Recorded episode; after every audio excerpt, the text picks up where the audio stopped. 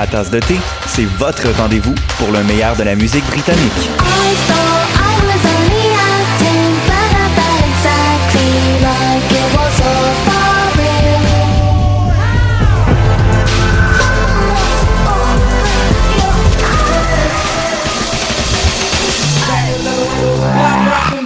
En direct tous les lundis dès 20h ou en tout temps en podcast sur le choc.ca et sur Spotify.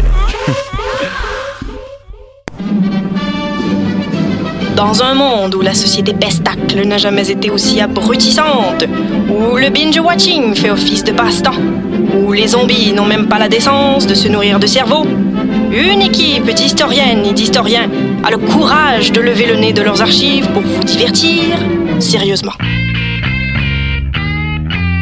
Histoire de passer le temps, vendredi 16h sur choc.ca.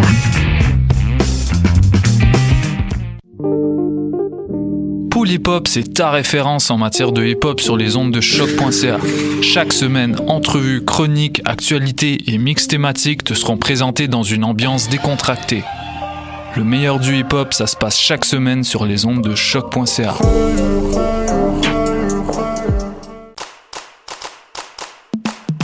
Le 33e Festival international Nuit d'Afrique vous convie à un voyage musical planétaire du 9 au 21 juillet. Ne manquez pas Salif Keita, la voix d'or du Mali, Janine, la diva du reggae jamaïcain, Songoy Blues et leur blues du désert, mais aussi Irmaan, Banlieusard, Systema Solar et bien d'autres. Découvrez toute la programmation et les forfaits spectacles sur festivalnuitdafrique.com.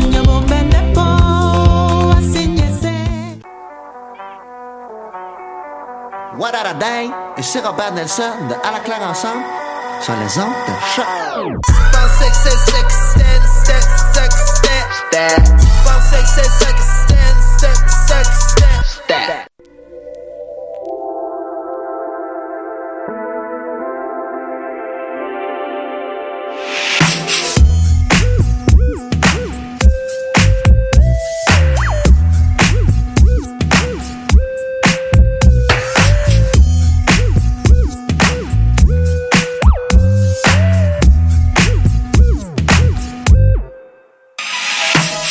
Yeah, Saint Baba, Saint Cissa, Saint Pop et Hustle, Saint Passage pour les pas saints.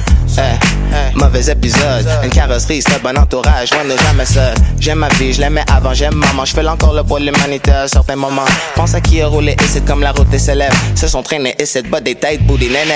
Hey, du monde dévoué pis des opportunistes. D'un bouchon assorti du pont tunnel. J'suis back, ça transbot, canadienne enclenchée, une to-do list longue comme une limousine. Yeah.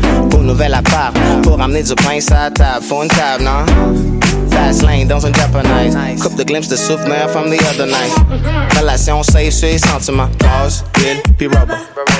Cheap comme manger du no complément sur une Télix, une Camry Sonata. Yeah, yeah, yeah. Avant qu'on m'offre no bière. Prévu de ride solo, faut que j'y aille. Maison, destination pas négociable. Cinq fois, l'Humolou, planète Hushlag. Bring the your back. Non, pas le transfert sur un Hyperloop. Deux places dans ce couple, moi pis ma loup. Kratos pour les kiddos. Vue sur le fleuve, dans la fenêtre, forêt dans l'eau. Médecine légale dans le sac. All in, coupe le globe au complet, le hack. New York, Alger en 200 minutes. J'pense j'ai manqué ma destination. Bring the hood back. Accord, tout ça pour toi. En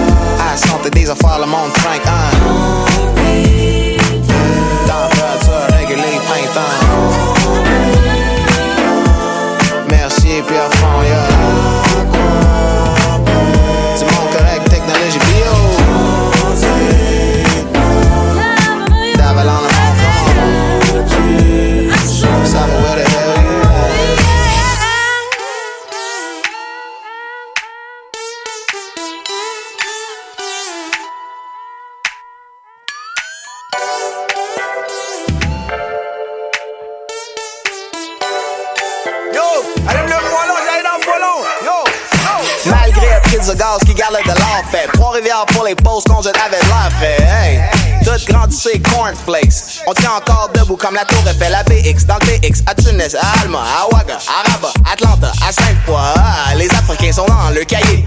Dans le schlag, les blacks ont pas le droit de la yé À la colle aux lignes, réfugiés nupés ou en running. Jet privé quand j'amène le hook back. Non, pas là, j'ai des dove. Pas encore fini depuis 89. Oh, fucking old school. J'ai besoin de bouger en même temps que travailler. Comme Joseph M. Pékin, aller pour mailler.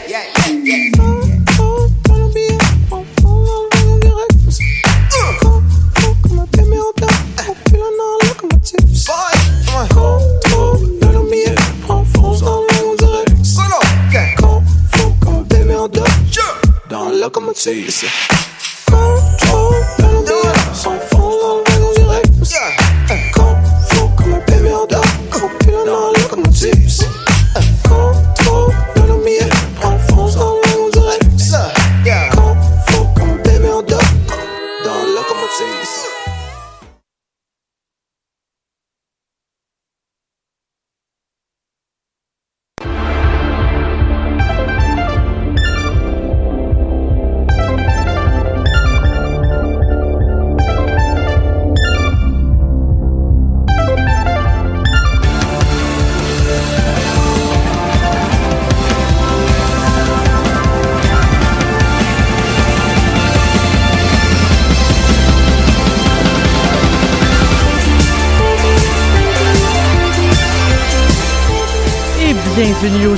Cette toute nouvelle émission des Amazones.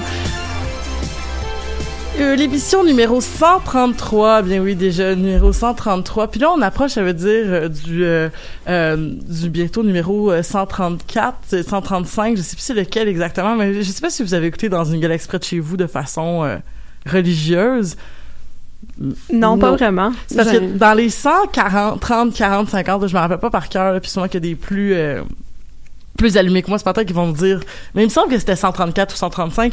Il y avait euh, ce qu'on appelait les rêves de Bob dans un épisode. D'accord. Euh, où Bob, lorsqu'il rêve, donc euh, il y a comme une espèce de petite musique au début là qui fait comme euh, cette semaine dans les rêves de Bob. Puis là, numéro 134. Là, c'était comme euh, Super Bob au quotidien. Puis là, ben, en tout cas, là, il se passait son rêve. Puis il rêvait en noir et blanc aussi. c'était, c'était une joke. Parce qu'il avait dit, on est en noir et blanc. Il fait, ouais, Bob, il me l'avait dit qu'il rêvait pas en couleur. Non? Ah, non. Non. je me rappelle pas de ça. En tout cas, fait que, mais c'est ce que la, la première fois que je vais faire, genre, c'est l'émission de 134, c'est sûr que je vais penser à ça. Oh. Mais là, c'est 133. On se rapproche, on se rapproche. Fait que je- là, ça va être probablement la semaine prochaine, fait que je vais comme pas l'annoncer parce que ça va être comme très répétitif comme anecdote. Mais euh, d'ici là, je suis excessivement bien entourée avec euh, Margot. Salut. Comment ça va, Margot? Ça va super bien. Ça, ça va bien, mais c'est- c'était... euh, on, on va parler de choses lourdes aujourd'hui. Ouais, bah ça va bien dans mon quotidien. Mais oui, effectivement, c'est un sujet euh, assez particulier, puis aussi d'une histoire assez récente finalement, parce qu'on va parler de Tchernobyl. Oui, voilà, mais ce que je veux dire, c'est que comparé, mettons, à la dernière fois, on, est- on était venu parler d'Agretsuko, mettons que le, le ton va avoir un peu changé, disons. Ah, c'est sûr, là, c'est, on n'a vraiment pas le, dans le même registre, là, là, on est dans du drame euh, historique, puis en plus avec un, un aspect très, euh, très réaliste, là, parce que c'était il y a pas si longtemps que ça. Mhm.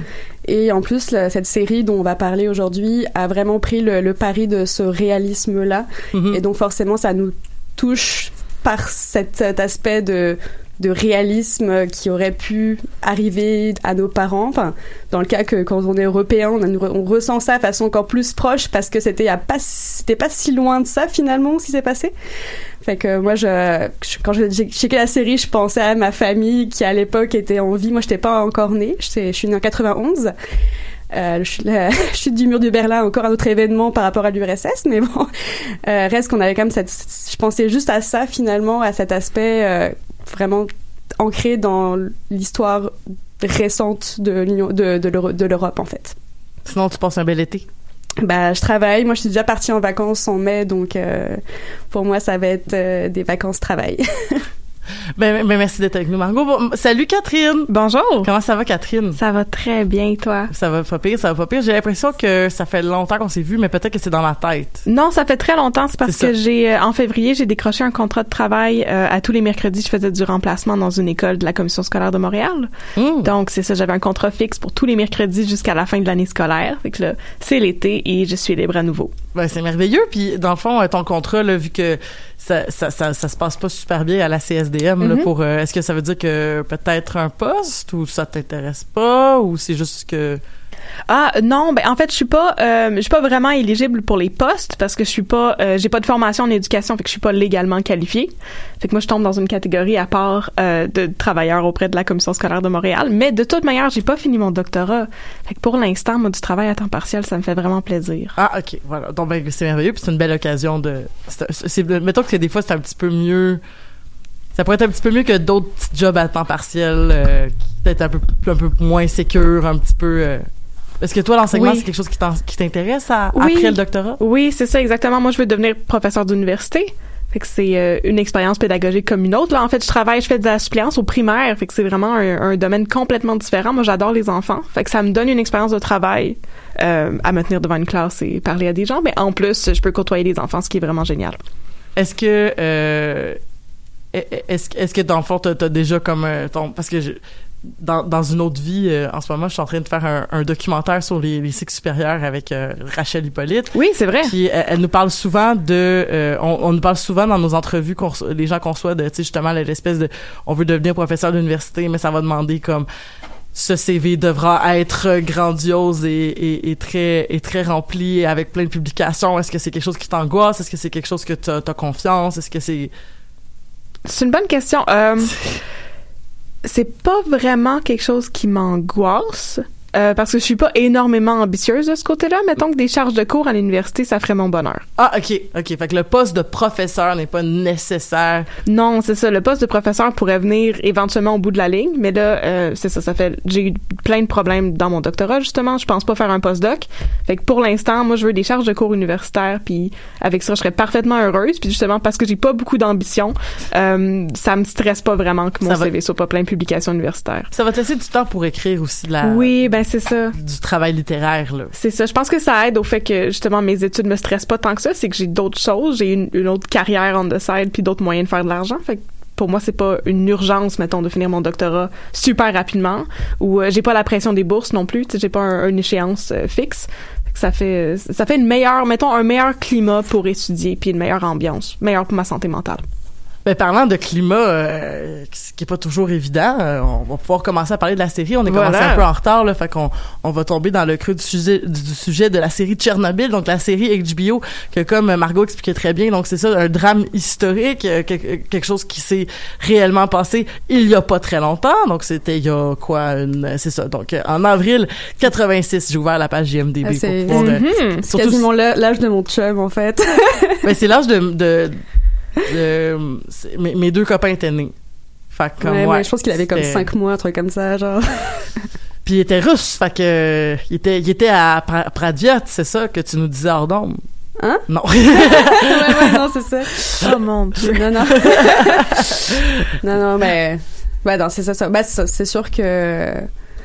Il y a vraiment. Enfin, ouais. Ce, ce côté vraiment de, de proximité. Là, moi, tu sais, quand, quand Tchernobyl, moi, comme ce que j'avais comme souvenir par rapport à avant la série, en fait, c'est déjà ma mère qui m'a comme parlé qu'à ce moment-là, tu sais, elle, elle, avait eu vraiment peur, puis tout ça. Tu sais, Mhm. c'était quelque chose de très. qu'elle avait comme vécu assez euh, difficilement.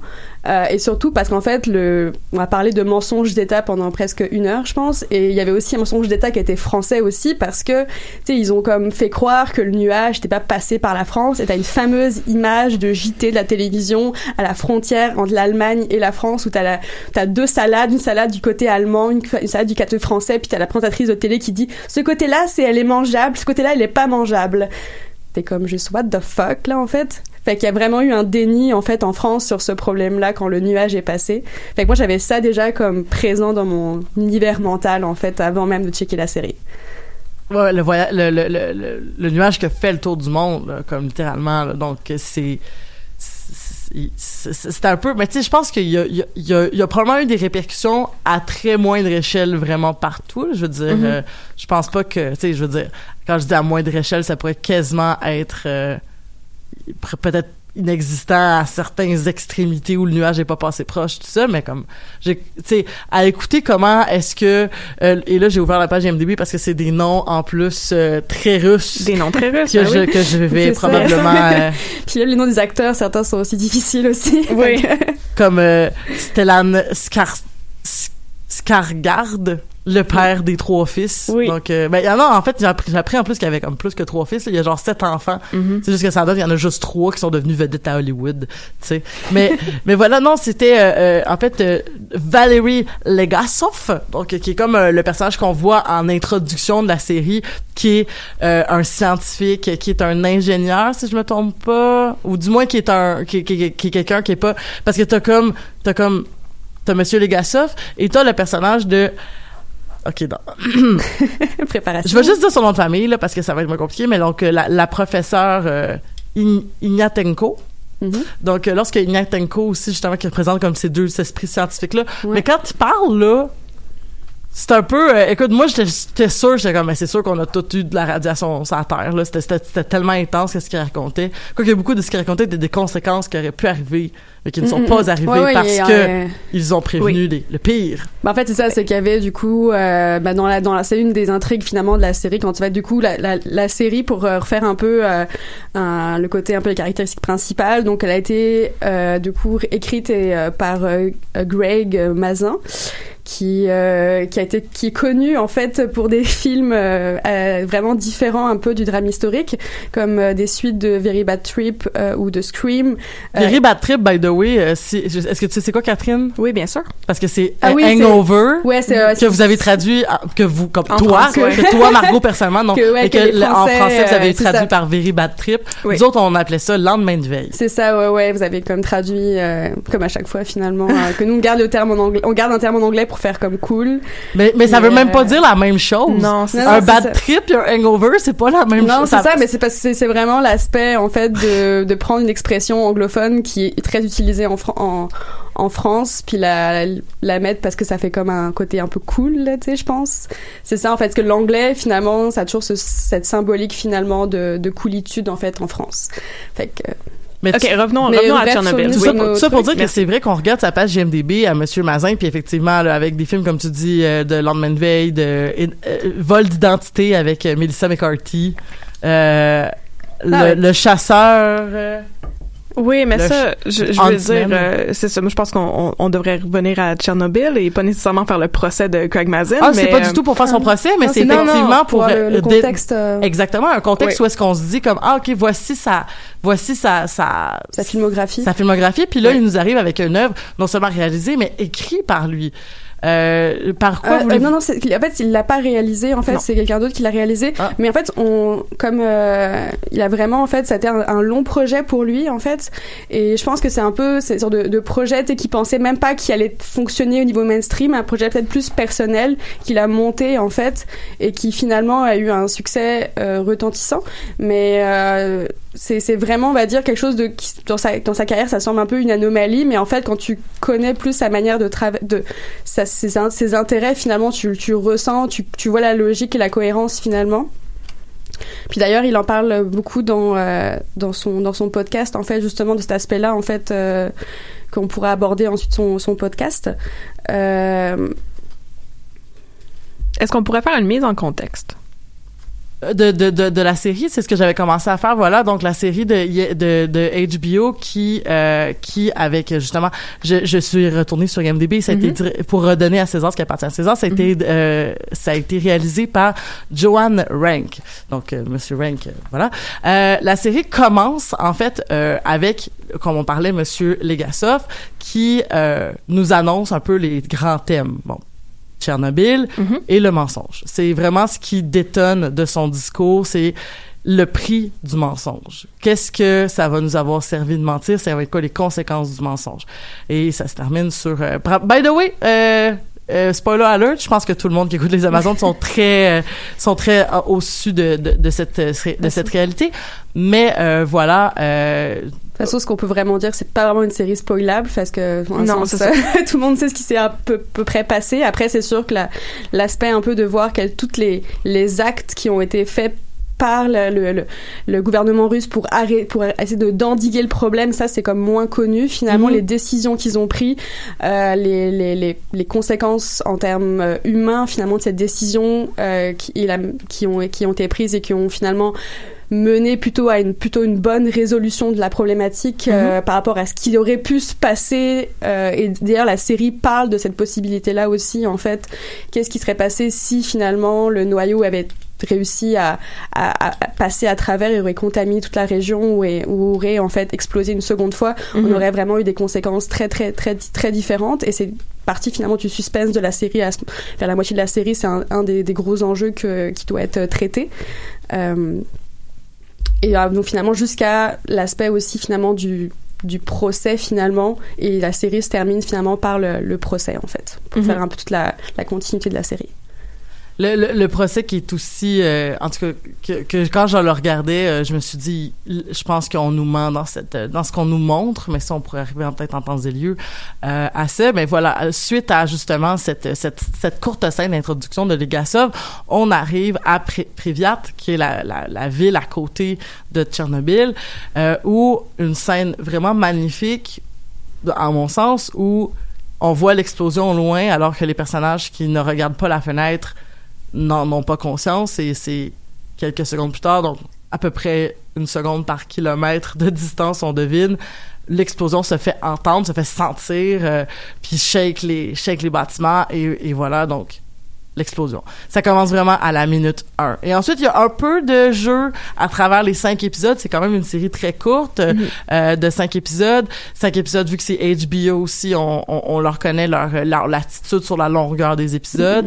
Euh, donc, euh, ce, qui est, ce qui est quand même un format que je pense qu'on apprécie beaucoup en général. Donc, ça fait que ton épisode, tu vas dire ce que tu as à dire à ton épisode, pas plus, pas moins, parce que t'es pas pris par le par le format de... Ouais, ouais, c'est du coup un format de 60-75 minutes en fait euh, par Mhm. épisode. Donc on a à peu près les mêmes standards que pour Game of Thrones finalement, un Mhm. peu à peu près là. Donc c'est vraiment plus de c'est ce mode-là de faire une narration comme sur euh, sur une saison, c'est vraiment la continuité de la narration finalement comme c'était un long film un petit peu en fait. Mhm. Avec quand même des fins de sé- des fins d'épisodes euh, qui donnent un peu envie de continuer quand même aussi là et c'est- épisode se finit sur des moments très très cruciaux où on a envie de, de voir la suite mais reste quand même qu'on a un peu une fresque en fait euh, de, de l'histoire du début à, au procès finalement. Vu que c'est justement une courte série, ça s'écoute ra- rapidement. Dites-moi, est-ce que vous l'avez euh, écouté euh, en binge-watchant ou est-ce que vous vous êtes... euh, l'avez-vous écouté à la semaine? L'avez-vous écouté à la... L'avez-vous écouté euh, en étendant le plus possible? Nous, on était à deux épisodes par soir. Puis le, les premières nuits, on a comme fait, on a tous les deux rêvé de Ouais. ça. Moi aussi, j'ai rêvé à ça la c'est- première c'est- nuit. C'est c'est vraiment ça. Ça a eu un impact en fait. Je pense, à, pour moi, c'est une des séries depuis comme enfin, depuis un petit moment qui m'avait pas aussi touchée en fait, qui m'avait comme marqué un peu au fer rouge dans tu sais comme quand tu finis la série puis tu fais autre chose puis ça continue à te chercher au point que j'avais des trucs où genre je, dans, je marchais dans la rue puis j'entends quelqu'un qui, qui tousse un peu étrangement je me retourne je suis comme il va vomir mais il est irradié. Non Margot c'est correct. Ou genre des bruits de buzz qui fait penser à des compteurs Gégère puis t'as genre direct tu te ça te ça te replonge dans l'univers de la série en quelques secondes juste à cause d'un son. Et ça m'a ces effets là ça m'avait fait ça faisait très longtemps que j'avais pas ressenti cet aspect là de où la série rentre dans mon quotidien sans même que je l'autorise un petit peu Mm. là. fait que ouais moi ça m'a vraiment vraiment un petit peu touché ouais vraiment particulièrement dans puis j'ai vraiment eu peur aussi. Ça a été une, c'est- ça a des moments où je me cachais les yeux, où j'avais pas envie de voir la suite, où les, des, les- particulièrement les, le moment où il y a les, les trois personnes qui sont dans cette, euh, dans, dans l'eau en fait pour essayer de, de, de faire une action qui va permettre finalement de- d'éviter la catastrophe, mais on sait très bien que ces personnes-là, ils vont se mettre dans de l'eau irradiée, que leurs conditions, etc. Et là, ça a été vraiment le moment le plus euh, vraiment horrifiant, là où je me plaçais à la place de ces personnes-là, puis c'était comme ah my god. Mais c'est pas eux justement qui ont survécu finalement? Oui, alors c'est ça à la fin de la, à la fin euh, donc à la fin de la série, ils donnent des, des statistiques de chiffres en fait, puis ils font un petit peu le, le bilan sur les personnes euh, telle telle personne, est-ce qu'ils ont euh, c'est quoi leur la vie qu'ils ont eue à la fin parce que comme le côté très réaliste la plupart des personnages sont existants dans la vie réelle sauf le personnage de la femme scientifique qui elle pa- euh, parce qu'en fait elle représente toutes les scientifiques qui ont pu euh, on va dire euh, Appuyer, euh, les- ouais les- qui, les qui aussi bah même presque le aussi le ch- enfin à, à l'encontre de l'administration aussi en fait qui était pour une volonté de la vérité en fait qu'elle représente tout cet almaga de, de ces chercheurs là finalement en un seul personnage euh, donc euh, donc ouais, c'est la seule- c'est la seule qui n'existe pas mais à cause de cette cette volonté là finalement euh, de la narration là. Toi, Catherine, comment t'as consommé la série? Euh, moi, je l'écoutais euh, semaine par semaine. Au fur et à mesure que ça jouait et j'écoutais euh, après chaque épisode j'écoutais le podcast euh, qui est sorti simultanément où euh, ben c'est en fait c'est des entrevues avec Craig Mason qui parle de sa démarche et qui réfléchit sur les différents thèmes qui ont été explorés dans chaque épisode. Ah, fait que t'as encore plus de- parce que moi n'ayant pas consommé ce podcast là, euh, j'ai déduit certaines certaines choses, mais j'imagine que euh, vous qui avez j'allais amener des hypothèses et vous allez sûrement avoir les réponses à ces Oui. hypothèses là, mais c'est sûr que on écoute Tchernobyl puis ça se passe dans, en 86, mais le fait que ça se passe en 86 en URSS, c'est quelque chose que j'avais que j'avais no- noté avec euh, avec mon conjoint avec qui je l'écoutais. J'étais comme tu sais la- une, bonne, une bonne partie du temps tu te sens dans les années 80 parce qu'ils ont parce qu'ils ont des habits cravates, euh, les femmes ont comme des espèces de gros cheveux euh, Per- la permanente. des permanentes, mais en même temps, il y a d'autres moments où tu regardes puis tu te sens vraiment dans les années 50. Ouais. Tu te sens vraiment là comme euh, tu sais comment est-ce qu'ils sont habillés dans les hôpitaux, comment est-ce qu'ils sont euh, les uniformes, euh, la- la- la- les, les appartements, fait que tu dis- toutes les l'esthétique soviétique finalement qu'on n'arrive pas à dater, qu'on a tellement un environnement mental nord-américain en fait Mhm. ou européen, fait qu'on n'arrive pas à comme avoir une notion de temps dans cette, Mhm. cette- dans cet espace-temps finalement. euh. Mais je trouve que c'est une série qui justement donne encore plus de, de poids en fait à un des thèmes, je pense, qui est comme. Je trouvais surtout que la série était excessivement moderne sur ses, même si ça se passe comme juste en 86, ça se passe pas en dans en Renaissance peu importe, mais tu sais le fait que on parle de fausses informations, on parle de pas faire confiance au gouvernement. En fait, on parle d'avoir une confiance aveugle envers le gouvernement versus ne pas recevoir la bonne information dans les médias. Oui. On reparle, on parle de, de cancer aussi beaucoup, tu sais, puis il y a l'omniprésence des cigarettes qui est vraiment là, beaucoup, beaucoup, beaucoup de close-up sur les, euh, sur les, euh, les cendriers. Euh, on parle, tu sais, d'une espèce de comment c'était un risque à prendre puis tout ça par rapport à, à- au risque sur la santé de la cigarette. Je trouvais qu'il y avait Mhm. peut-être un lien, mais peut-être pas non plus. Peut-être que c'est juste un, c'était les années 80, tout le monde fumait. Ouais, mais t'as surtout de- ça, t'as oui. mis du réalisme en fait, je pense. C'est sûr que Mhm. comme là, cette euh, en mettant finalement des fumeurs dans des places norm- enfin des places de publiques ou des places de travail, ça, ça ramène directement à une époque qui, est, que- différente oui. de la nôtre. En fait, c'est un marqueur euh, du temps aussi. ce que Mad Men faisait dans, dans les années 60-70, là, justement. Là. Oui. Euh, puis aussi, je pense qu'un des grands thèmes... euh, je, je pense que c'est quand même aussi un peu l'espèce de... Tu sais, le, le, le- les gens qui... Là, je, je, je vais dire les gens, mais tu sais, je pense que dans, dans Tchernobyl, c'est vraiment le, tu sais, le gouvernement qui veut taire, puis les gens voulaient la vérité. Tu sais, l'espèce de... Les scientifiques mais- vous emmènent... Euh, les scientifiques vous emmènent de l'information concernant des cataclysmes à venir, puis vous les prenez pas au sérieux. Fait que je pense qu'il y a un lien à faire avec les changements climatiques, encore une fois. Oui, euh, absolument, mais justement, il y, a- il y aurait, euh, je pense qu'ici, il faudrait qu'on explique un peu qu'est-ce qui se passe euh, dans la série par rapport à ça, puis qu'est-ce qui s'est passé historiquement. Là. Je veux dire, ce qu'il y a eu à Tchernobyl, c'était pas une explosion au même titre que ce qui s'est passé à Hiroshima ou Nagasaki. Ah, je pensais que tu parlais de Fukushima quand, lorsque la, la centrale non, c'est la, c'est la, même, c'est la même chose que Fukushima. Mais c'est pas une explosion, c'est pas une bombe. Ce qui s'est passé, c'est qu'il y a eu une euh, réaction dans le cœur nucléaire de la centrale qui a fait fondre le toit et qui a libéré beaucoup, beaucoup de radiation. Mais il n'y a pas d'explosion qui tue instantanément des milliers de personnes comme il y a eu quand ils ont lâché les bombes au Japon. Donc, sur le coup, toute la question de la désinformation, ça part de ça. C'est que ce genre d'incident-là, c'est jamais arrivé auparavant. C'est arrivé en 2014 avec Fukushima à nouveau. Mais dans les années 80, quand c'est arrivé, euh, premièrement, le public était pas vraiment au courant de ce que ça pouvait faire la radiation à long terme parce que justement, ce qui s'était passé au Japon au suite de la deuxième guerre mondiale, il n'y a pas nécessairement beaucoup de euh, communication de ces informations-là qui s'est fait en Occident. Euh, et aussi, ça ne semblait pas faire partie des possibles pour euh, des événements qui peuvent arriver dans une centrale nucléaire. Puis là, c'était une question qui a, été, qui a été posée à plein de reprises dans la série, mais Oui. c'est pas. Non, mais ce, réacteur-là ne peut pas expliquer, de me- essayer de me prouver comment cette- ce réacteur peut exploser ou peut avoir. C'était vraiment la question qui revenait tout le temps finalement, comme si- comme ce n'est pas logique, ce n'est pas rationnel que ça arrive. Fait que ne, ça sert à rien de poser cette question-là finalement Mm, en fait. Exactement. C'est c'est un peu comme regarder le film sur le Titanic. Je veux dire, nous, on, nous, on sait ce qui se passe, puis on comprend en tant que téléspectateur et téléspectatrice la gravité de la situation parce qu'on est a posteriori, puis on a vu les effets et les conséquences de ce désastre-là. Mais dans l'immédiat, justement, ça, ça ne semblait pas comme quelque chose de possible que le cœur du réacteur nucléaire puisse être exposé et que la radiation puisse s'échapper, parce que euh, j'imagine que pour les gens de la centrale, si ça s'était arrivé, ils, ils auraient pensé que euh, ils seraient instantanément morts. Donc, puisqu'on n'est pas encore mort, c'est probablement autre chose qui est arrivé. Mais, mais pour faire un, parce que juste pour reprendre ce que je voulais dire par Fukushima, c'est que dans ma tête à moi, c'était évident qu'une bombe nucléaire, c'était pas la même chose que l'explosion nucléaire, mais je comprends le lien que tu voulais faire. Ouais. Mais ce que je veux dire, c'est qu'à Fukushima, c'était, c'est un, c'est un, c'est une catastrophe naturelle qui a causé un, Oui.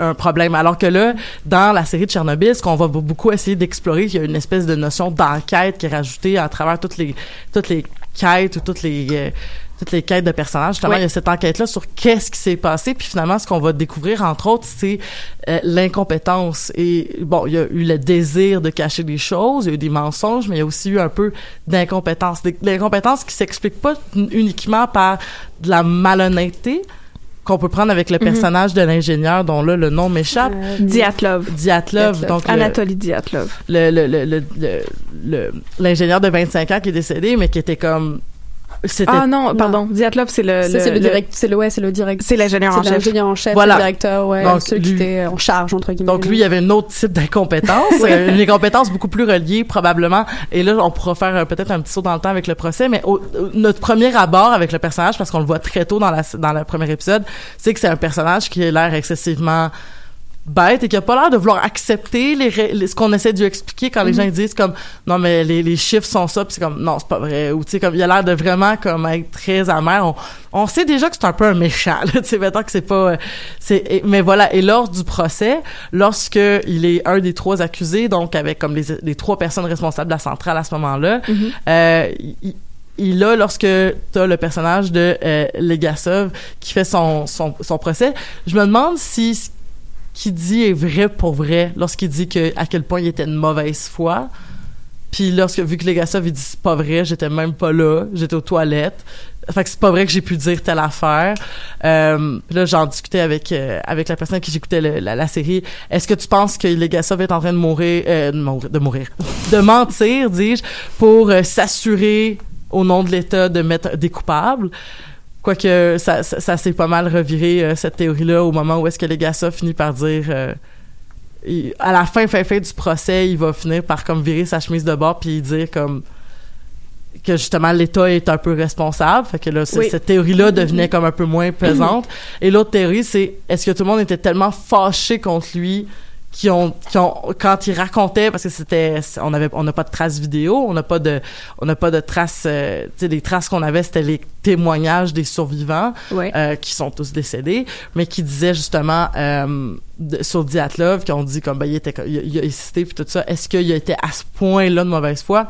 On le saura probablement jamais mais dans la série je trouve qu'il y avait quand même un un aspect de, de, de sais, on nous a pas donné tout cuit dans le bec si c'était vrai ou pas, à quel point Diatlov aurait, euh, aurait vraiment été aussi incompétent que ce qu'il euh, Mm, mm. ce qui, ce qui Bah, était prétendu. sur- Surtout qu'il y a tout, ce- cette, cette, cette, euh, cette thématique finalement de on veut il faut des méchants en fait finalement puis on a décidé que c'était lui le c'était lui le méchant finalement de l'histoire et lui, lui restait ça a comme choisi ce bouc émissaire là finalement Euh, et donc finalement dans ce procès là donc au début ça c'est vraiment donc uniquement contre lui finalement puis et il y a le second c'est la seconde raison finalement qui est le fait qu'on savait très bien que ces réacteurs sont juste pourris tu sais il y a comme des, des problèmes vraiment.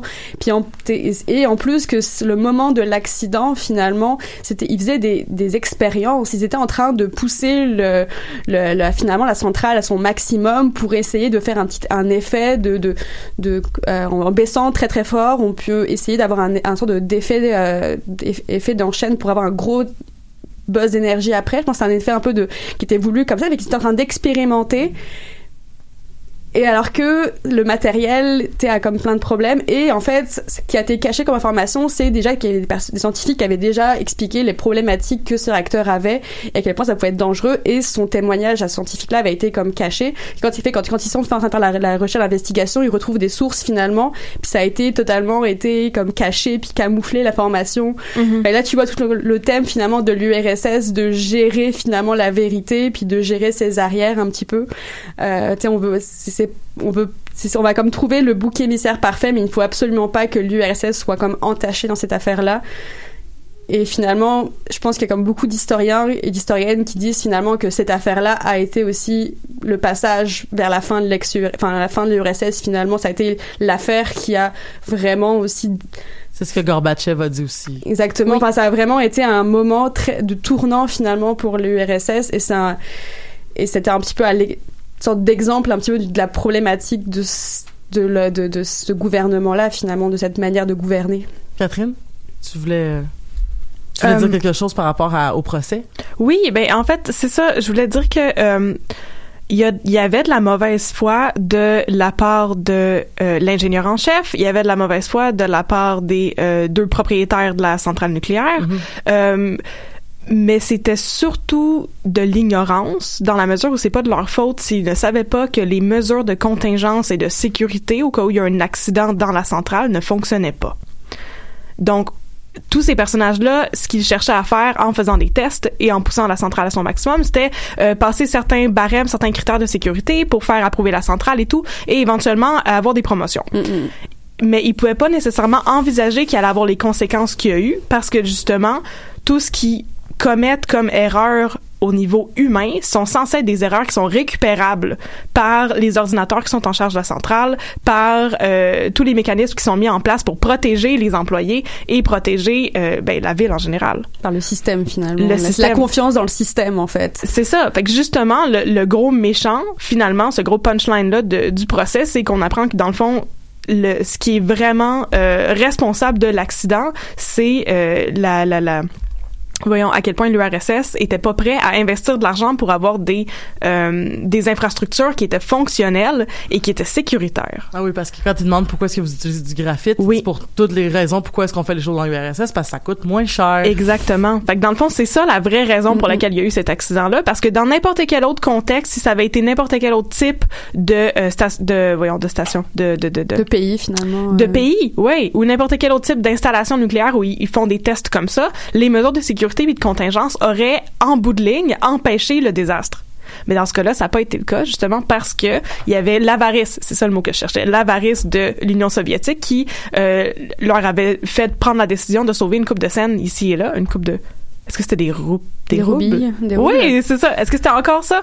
En tout cas, euh, donc de, faire de sauver un petit peu d'argent en, euh, en interchangeant des matériaux qui n'étaient pas interchangeables, surtout pas dans ce contexte-là où c'est très, très, très dangereux, le- le- les, les outcomes, les conséquences possibles de, cette, de ces actions-là. Fait qu'il y avait justement le blâme est un petit peu réparti parce qu'il y a beaucoup d'erreurs humaines qui sont commises, euh, mais finalement, ben le, le, le poids de, tout cette, de toutes ces erreurs-là, ça repose sur la nation, sur l'Union soviétique en général. Puis en même temps, c'est aussi le peuple de l'Union soviétique qui a permis aussi de, de le sauver. Puis il y a toute la thématique finalement du, du petit Jean finalement qui est présent dans la série où en fait on voit toutes ces personnes-là euh, plus ou moins conscientes de qu'est-ce qui se passe finalement, que ce soit le pompier, que ce soit ensuite les personnes qui sont les mineurs, que ce soit les, les, les, les, les jeunes soviétiques qui passent 90 secondes sur le toit pour comme faire tomber Oui. le graphite, euh, que ce soit les personnes qui vont ensuite tuer les chiens, euh, les chiens errants qui sont en fait les chiens abandonnés par les familles parce que quand la, quand la famille finalement quand les familles s'en vont, bah ils laissent leurs animaux, ils pensent qu'ils vont revenir deux trois jours plus tard. Fait qu'il y a comme tous ces animaux là qui sont en fait contaminés qu'il faut exterminer, chose qu'ils n'ont pas réussi à faire puisqu'encore aujourd'hui il y a des chiens en fait dans la dans la zone et qu'il y a comme des articles qui euh, qui disent aux touristes de ne pas les toucher, de ne pas les câliner même s'ils sont très cute parce qu'ils sont encore euh, Potentiellement radioactif. Exactement, Ouais. en fait.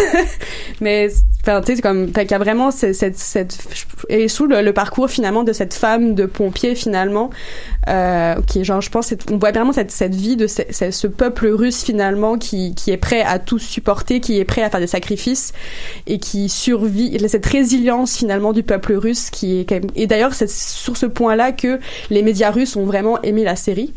Et ils ont, euh, il y, a, eu forcément les, les médias russes ont été plutôt comme ont pas forcément tous aimé la série, mais il y a quand même eu le ministre de la culture russe qui a apprécié la série et il y a eu aussi cette- ce retour-là sur la manière dont ils ont montré ces petits gens-là russes, cette Mhm. fierté russe entre guillemets de faire ces sacrifices. Et Mm. c'est ça, ça a été quand même apprécié du côté Parce- russe. Parce que ça, c'est Oui. faut, faut le noter justement quand tu dis euh, tu sais le- de faire des sacrifices parce que la série tournait vraiment beaucoup aussi sur tu sais comme il y a eu plusieurs au moins deux fois où est-ce que ils ont commencé à, à expliquer comme ah ben justement on va avoir besoin de personnes pour aller ouvrir les valves euh, à tel endroit puis il est comme niaisez-nous pas on a su ce qui s'est passé avec les pompiers puis là, ils sont comme, OK, ben, Mhm. c'est ça ou y a, ou, ou genre tout le monde meurt. Grosso modo, là, je résume un peu l'explication.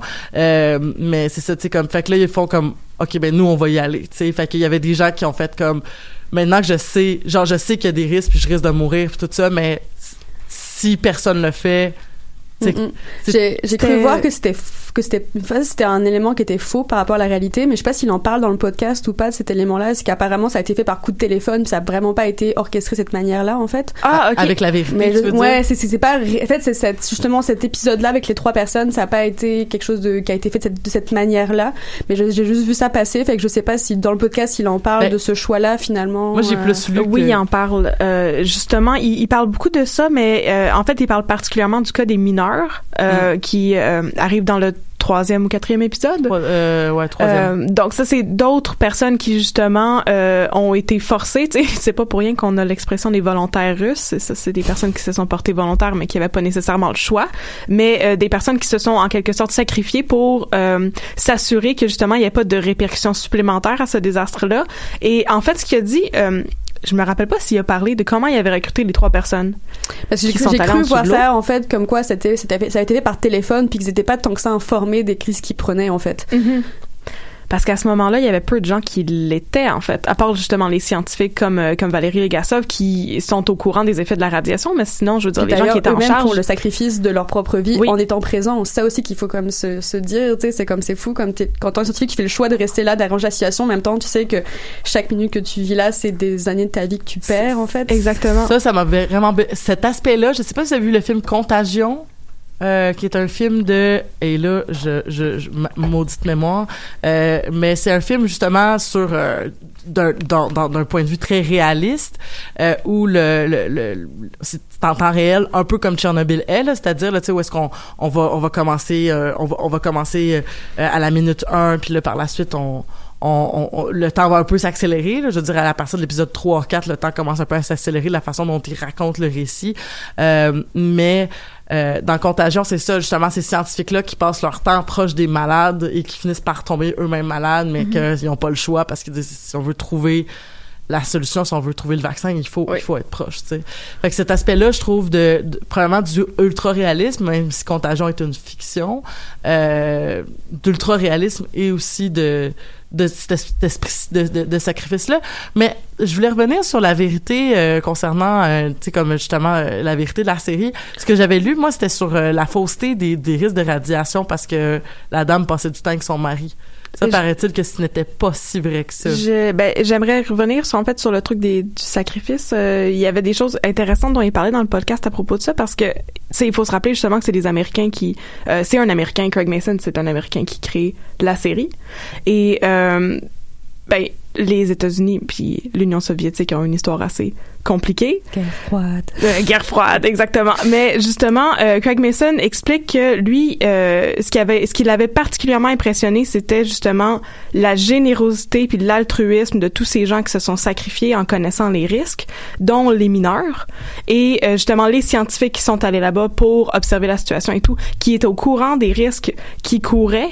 Et euh, une chose qui est très intéressante qui, qui dit dans le podcast, c'est qu'à son avis, si ce genre de catastrophe-là avait eu lieu à la même époque aux États-Unis, ça aurait pris énormément plus de temps à contenir les dégâts et à prendre les mesures parce que les gens sont beaucoup plus Individualiste, en fait. individualiste exactement et non pas cette que bien sûr il y a des problèmes avec toute la question du patriotisme en, en URSS puis je veux dire ça peut aveugler les gens dans une certaine mesure mais que dans cette situation là ça avait réussi à créer une mobilisation vraiment impressionnante et euh, dont justement on, on pouvait tous être reconnaissants en tant que en tant que planète là. je veux dire si Mm, mm, mm. ça s'était passé dans n'importe quel autre pays n'importe quel autre contexte où il n'y a pas cette idée de la collectivité qu'il faut se sacrifier pour euh, le greater good dans le fond euh, ça aurait ça se serait étiré beaucoup plus que ça puis il y aurait peut-être eu des conséquences absolument effroyables qui auraient contaminé beaucoup beaucoup plus de gens que ça Puis c'est vraiment le, la Russie, le peuple de la souffrance. C'est effectivement c'est quelque Ouais. chose de très marqué dans toute leur histoire, en fait, que c'est un peuple qui euh, qui souffre et qui arrive à supporter, puis qui passe à travers sa souffrance, etc., puis qui se sacrifie. Fait que c'est c'est vraiment finalement dans le, le, le- quasiment la, la, la, la narration la narration de la Russie que ça se rentre dedans finalement, de, de, en tant que peuple, en comment on se définit. Ben, on se définit par la, le, cet aspect-là de sacrifice, puis là on retrouve finalement cet, cet aspect-là dans dans cette crise-là, en fait. qui était comme dans le fond dans le bon pays au bon moment tu sais à ce, dans ce moment-là mais euh, oui pour euh, répondre à ta question sur euh, les, les dangers pour la santé de la femme du pompier euh, cette femme-là a écrit ses- des témoignages par rapport à ce qui s'est passé et euh, ce qui est arrivé dans la série c'est vrai en fait elle a réellement perdu l'enfant qu'elle portait à ce moment-là Puis elle est encore en vie, en parce fait, cette qu'elle a femme. Oui oui Elle a encore envie, cette femme. Oui. C'était plus l'aspect que, tu sais, avec euh, la façon dont la réalisation avait été faite, tu sais, sur justement l'espèce d'utilisation du son, du, comment tu appelles ça, euh, parce que moi, je le c'est- lisais, c'est- mais- Je crois que c'était pas un compteur GGR parce qu'il utilise jamais ce terme-là, parce que ça devait être quelque chose de différent lui à ce qui était utilisé. Donc, le- parce que j'ai remarqué qu'ils ont vraiment jamais utilisé le, le terme compteur GGR Oui, dans toute oui. la série. Fait que ça doit vraiment être un instrument URSS. D'ailleurs, d'où cette limitation un petit peu très étrange de cette, ces compteurs-là qui vont à, qui, qui vont à un maximum de je sais plus combien de 5, mais De c'est- trois- ouais, de trois et demi, 3.6, de ouais. trois, Et en fait, c'est parce que c'est, c'est juste que c'est, c'est encore du matos de marde, puis il y a genre juste un seul, puis t'es comme juste, si t'avais juste comme mis quelques points en crochetage, ça aurait été différent, tu sais. Mais c'est comme, Ouais, l'espèce de, tu sais, ben c'est juste 3.6, c'est comme, non, c'est parce qu'il va jusqu'à 3.6, fait que c'est probablement plus haut que 3.6. Ben oui, puis ça prend vraiment du temps avant que, tu sais, ça prend du temps. Dans la série, ça prend pas tant de temps que ça à nos yeux, mais, tu sais, ça doit prendre plusieurs heures, je crois, plusieurs, comme euh, 10-12 heures avant que le vrai Ouais, chiffre sorte. Surtout quand 24 ils ont- heures. Quand ils envoient le scientifique, bon, bah, t'as qu'à aller checker toi-même, tu sais, genre. Ouais. T'es comme genre, ok, juste vous êtes Ouais, en train de dire de me, de me suicider. en finalement, c'est pas 3.6, c'est 15 000, genre quelque chose de même. Euh, non, effectivement, ce que j'avais lu, en fait, c'était que... euh, le- parce que l'utilisation dans la série de, de ces, de ces instruments-là, entre autres au niveau des fois, comme ils les ont pas littéralement avec eux, les instruments, Mhm. mais que justement, l'espèce de... Euh, pour symboliser le fait que les gens se rapprochent d'un endroit radioactif ou euh, un peu comme une espèce de, tu sais, genre chaud-froid, puis là, plus Mhm. le, le rythme du buzz est rapide, donc plus ils sont proches euh, et plus ils sont exposés, en fait. Mhm. C'est juste que dans le fond lorsque la dame était à l'hôpital avec son mari les risques qu'elle qu'elle contracterait de la radiation étaient comme pas si élevés que ça ce que j'ai entendu euh, c'était c'est que l'utilisation du plastique était beaucoup plus pour protéger la personne de l'extérieur et pour lui-même qui était rendu tellement fragile Ouais. que de vraiment se dire Mais que c'est elle qui a de- des risques Qu'il a plus de peau, puis tous ses organes sont en train de s'autodétruire. c'est ce que j'ai lu, mais en même temps, je, je ne suis pas scientifique, euh, je ne suis pas, Mhm. euh, donc euh, je, je je sais pas. Non, c'est sûr que c'est comme toujours une thématique de comme. Est-ce que tu, tu veux être plus dramatique puis montrer encore plus l'horreur, quitte à exagérer ou Mhm. pas Puis ça a des choix qu'il a dû tout le temps entre guillemets se faire. Est-ce que je vais dans une optique réaliste ou est-ce que je suis dans une optique un peu plus dans la narration finalement pour amener plus de de de drame de, de drama de enfin pas de drama mais de, de puissance finalement de à la, à la série finalement de, en termes émotionnels. hein. Puis je crois que le défi supplémentaire aussi, c'est c'est tout l'aspect de la vulgarisation scientifique.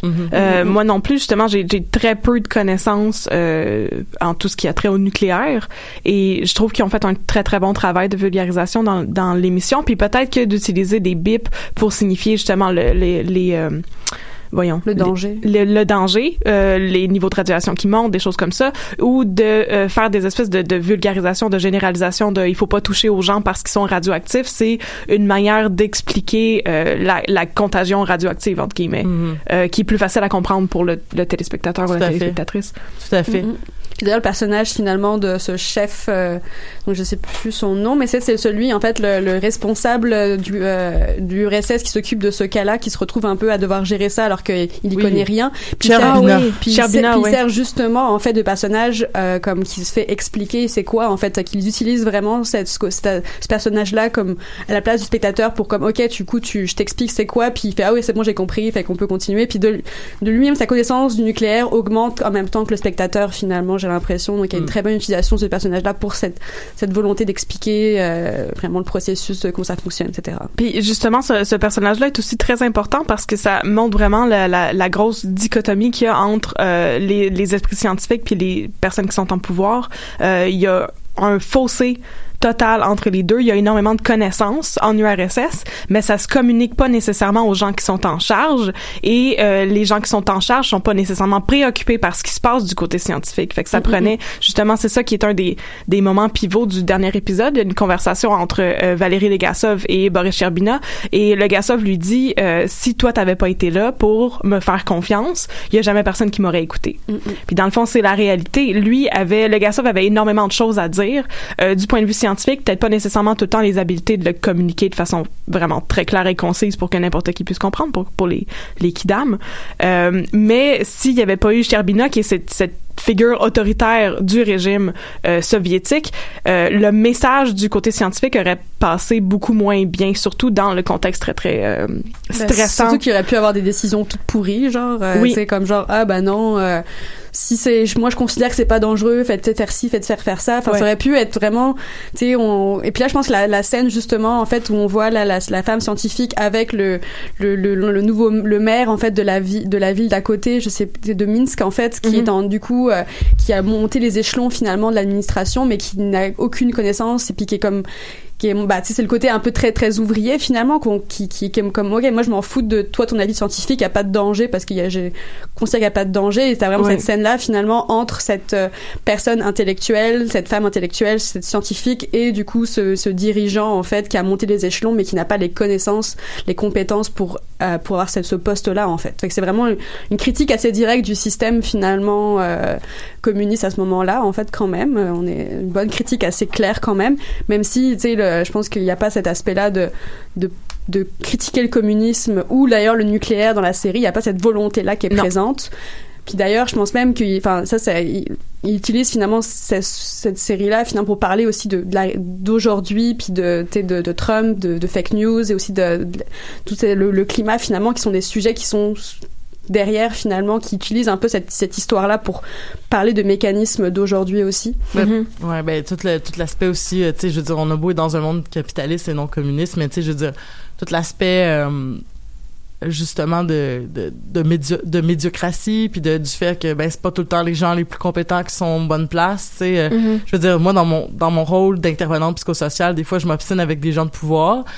Euh, les policiers pour pas les nommer et euh, qui me disent ben t'as juste à faire remplir tel papier puis ça va être réglé. Puis je suis comme t'as-tu déjà essayé de le remplir le calice de papier? Ça marche pas de même. Puis ben pendant ce temps-là il y a des gens qui qui restent malades tu sais. Fait que c'est c'est c'est je trouve que cette série là est pas si loin de la réalité même du Québec aujourd'hui sur certaines choses surtout sur quand les gens sont vraiment dans des situations très très très très très précaires et veulent avoir des solutions ré- et qui ne demandent pas la lune au final, mais qui ont qui, peuvent pas arriver à recevoir l'aide escomptée parce que la bureaucratie et, et la et l'organisation est excessivement lourde. Puis ça c'est partout. Je pense pas que c'est juste euh, en URSS en 86. Tu sais, je pense qu'en ce moment c'est assez commun. Fait que cet, aspect- série me parlait beaucoup contemporainement parlant. Là. Mais je trouve aussi que euh, c'est intéressant parce qu'on on parle encore de course à l'armement nucléaire, surtout avec la Corée du Nord.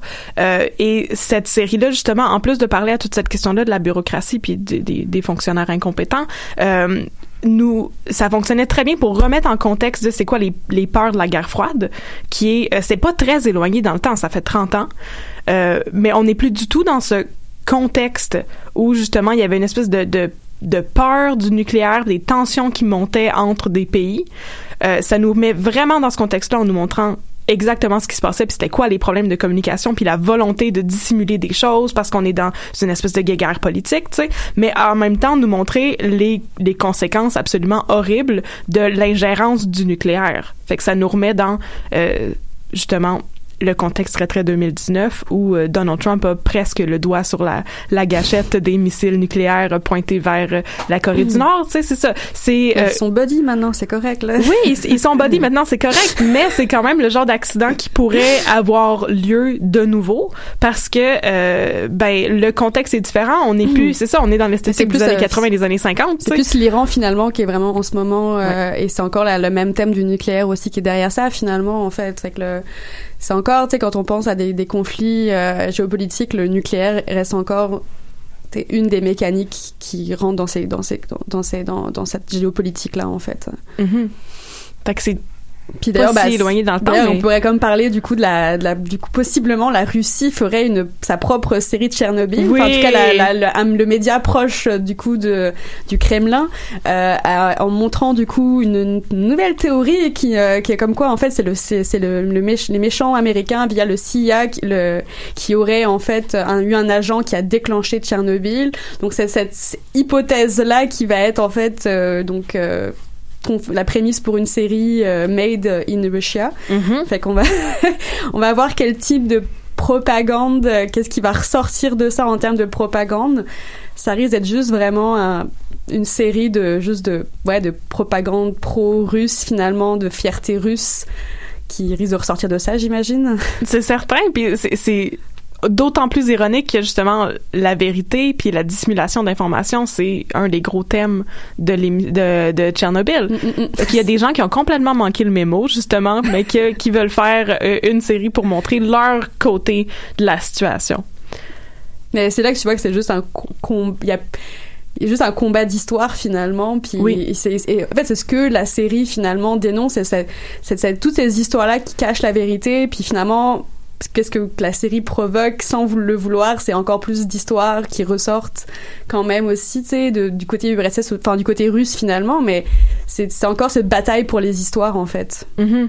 Pour savoir qui tient le gros bâton, le gros côté du bâton. la, ouais, la, la propagande derrière etc l'utilisation politique des histoires en fait Il reste très peu de temps. Est-ce qu'il y a un dernier aspect de la série qui vous semblait important à nommer avant qu'on qu'on se quitte pour la seule, pour la semaine? Bah, je voulais quand même mentionner le fait que la, donc la série a été écrite euh, via un livre qui a été écrit par une femme euh, qui s'appelle Zeltana Alex, Alexievich, euh, donc qui a écrit un livre euh, en 80 attends, j'ai 97 qui s'appelle La supplication de Tchernobyl, chronique euh, du monde après apocalypse. Donc c'est vraiment en fait à partir de ce livre-là en fait que euh, euh, que Greg Mazin en fait a euh, en partie de construit son, son récit. Et en fait ce livre là donc a été interdit en Biélorusse à l'époque c'est une femme biélorusse il me semble. Euh, et donc elle, mais elle a eu le prix Nobel en fait aussi de littérature pour sa carrière et notamment pour ce livre. Donc elle a quand même vraiment eu euh, une euh, une présence aussi même aussi soviétique enfin même du coup du côté russe aussi pour parler dire la vérité aussi. C'était pas juste les américains qui sont allés comme dire oui euh, c'est nous c'est ça la vérité etc il y a eu aussi des, vraiment des de la réflexion du côté euh, russe et via finalement cette cette, cette femme là qui a vraiment en fait euh, donné une, vraiment une bonne recherche là-dessus puis une, qui, a ensuite basé du coup la série Ben justement, c'est ça. S'il y a une dernière chose à dire, c'est que euh, il y a eu énormément de recherches qui a été faite. Puis je veux dire, les costumes, les décors, c'est historiquement très très représentatif de l'époque. Mais en même temps, euh, j'ai trouvé ça très intéressant qu'il y ait euh, des femmes qui soient mises en scène dans cette histoire-là. Ne serait-ce que le personnage de la scientifique, qui est un composite pour les scientifiques qui se penchaient sur le cas de Tchernobyl Mhm. à l'époque. Euh, donc la décision éditoriale de faire de ce personnage-là une femme, c'est assez intéressant. Donc il y a des sensibilités féminines qui sont mises de Mhm. l'avant sans nécessairement faire de ça du révisionnisme. On donne pas aux femmes des rôles qui leur revenaient pas nécessairement à l'époque. Ça- L'infirmière est aussi un très bon exemple aussi, en fait. euh, Exactement. Puis, t'es comme dans le contexte de guerre froide, le, le- comme le médecin-chef qui est comme, qui voit aucunement les liens avec la radiation, puis genre, oh, mais euh, c'est la, c'est la, c'est la femme, finalement, l'infirmière qui, elle, voit les liens, puis fait la- les actions qui vont permettre d'éviter des, comme des catastrophes dans l'échelle de l'hôpital. Fait que t'es comme Mhm. juste, waouh, genre, elle est vraiment, elle est, c'est vrai, elle est, elle est comme vraiment plus présente dans la série après, malheureusement. J'aurais vraiment voulu continuer un peu à voir sa, sa vie un peu à travers ça, tu sais. Peut-être les conséquences que ça a eu, ça, mais en tout cas, c'était c'est en tout cas un très bon personnage féminin aussi qui est, qui est abordé aussi dès le début de la série. Ouais. Je pense que c'est une série au final qui, euh, qui, qui, qui, je pense, a, a, a, a à donner euh, à être un modèle pour euh, comment faire de la bonne télé aussi. Tu sais, je veux dire, de décider de faire quelque chose de, de, de court, euh, cinq épisodes, c'est pas très long. Euh, on fait quelque chose de, on fait quelque chose de on, mais on fait quelque chose de bien, on le fait bien, on, on s'applique à le faire comme il faut. Euh, C'était très cinématographique, bien sûr. HBO euh, peut faire ça, peut se permettre de faire ça. Donc, je pense que c'est à, c'est à prendre en considération. C'est pas la première mini-série que j'écoute dans les derniers deux ans, comme avec, euh, on avait parlé à l'émission de Alias Grace, qui est une autre série de six épisodes. Et je trouve que ça fait du bien, des fois, des, bonnes séries courtes, euh, qui avaient un, quelque chose à dire et qui le dit. Puis, donc, euh, si vous voulez voir un peu le oui. côté ré- réaliste, et puis il y a une vidéo sur YouTube qui circule, on voit les images en fait, euh, à- genre de la série par rapport à la réalité. Mhm. Fait que je, on pourra la, la, la, la montrer, euh, le, vous la, la partager, parce que c'est vraiment intéressant de voir le travail de reconstitution vraiment visuel. C'est aussi, c'est aussi un- important aussi. Puis La direction artistique et tout, même la musique aussi était très intéressante aussi. Euh, Puis je trouve qu'il y, a- quelque chose de très beau de faire de la fiction historique euh, à notre époque où euh, on a beaucoup de remakes, on a beaucoup de reboots, on est toujours dans les mêmes univers fictionnels. Puis là, de sortir de ça pour euh, parler des choses qui se sont passées il y a longtemps mais qui sont encore pertinentes aujourd'hui, je trouve que c'est quelque chose de vraiment très intéressant. Puis justement, HBO, avec le budget qu'ils ont, ils ont pu faire ça admirablement bien. Je trouve que c'est une série qui était vraiment très excellente. Mais merci beaucoup, Margot. Merci beaucoup, Catherine, d'être, euh, venue aujourd'hui Merci, pour nous merci. parler de ça. Et on se retrouve la semaine prochaine pour d'autres geekitudes.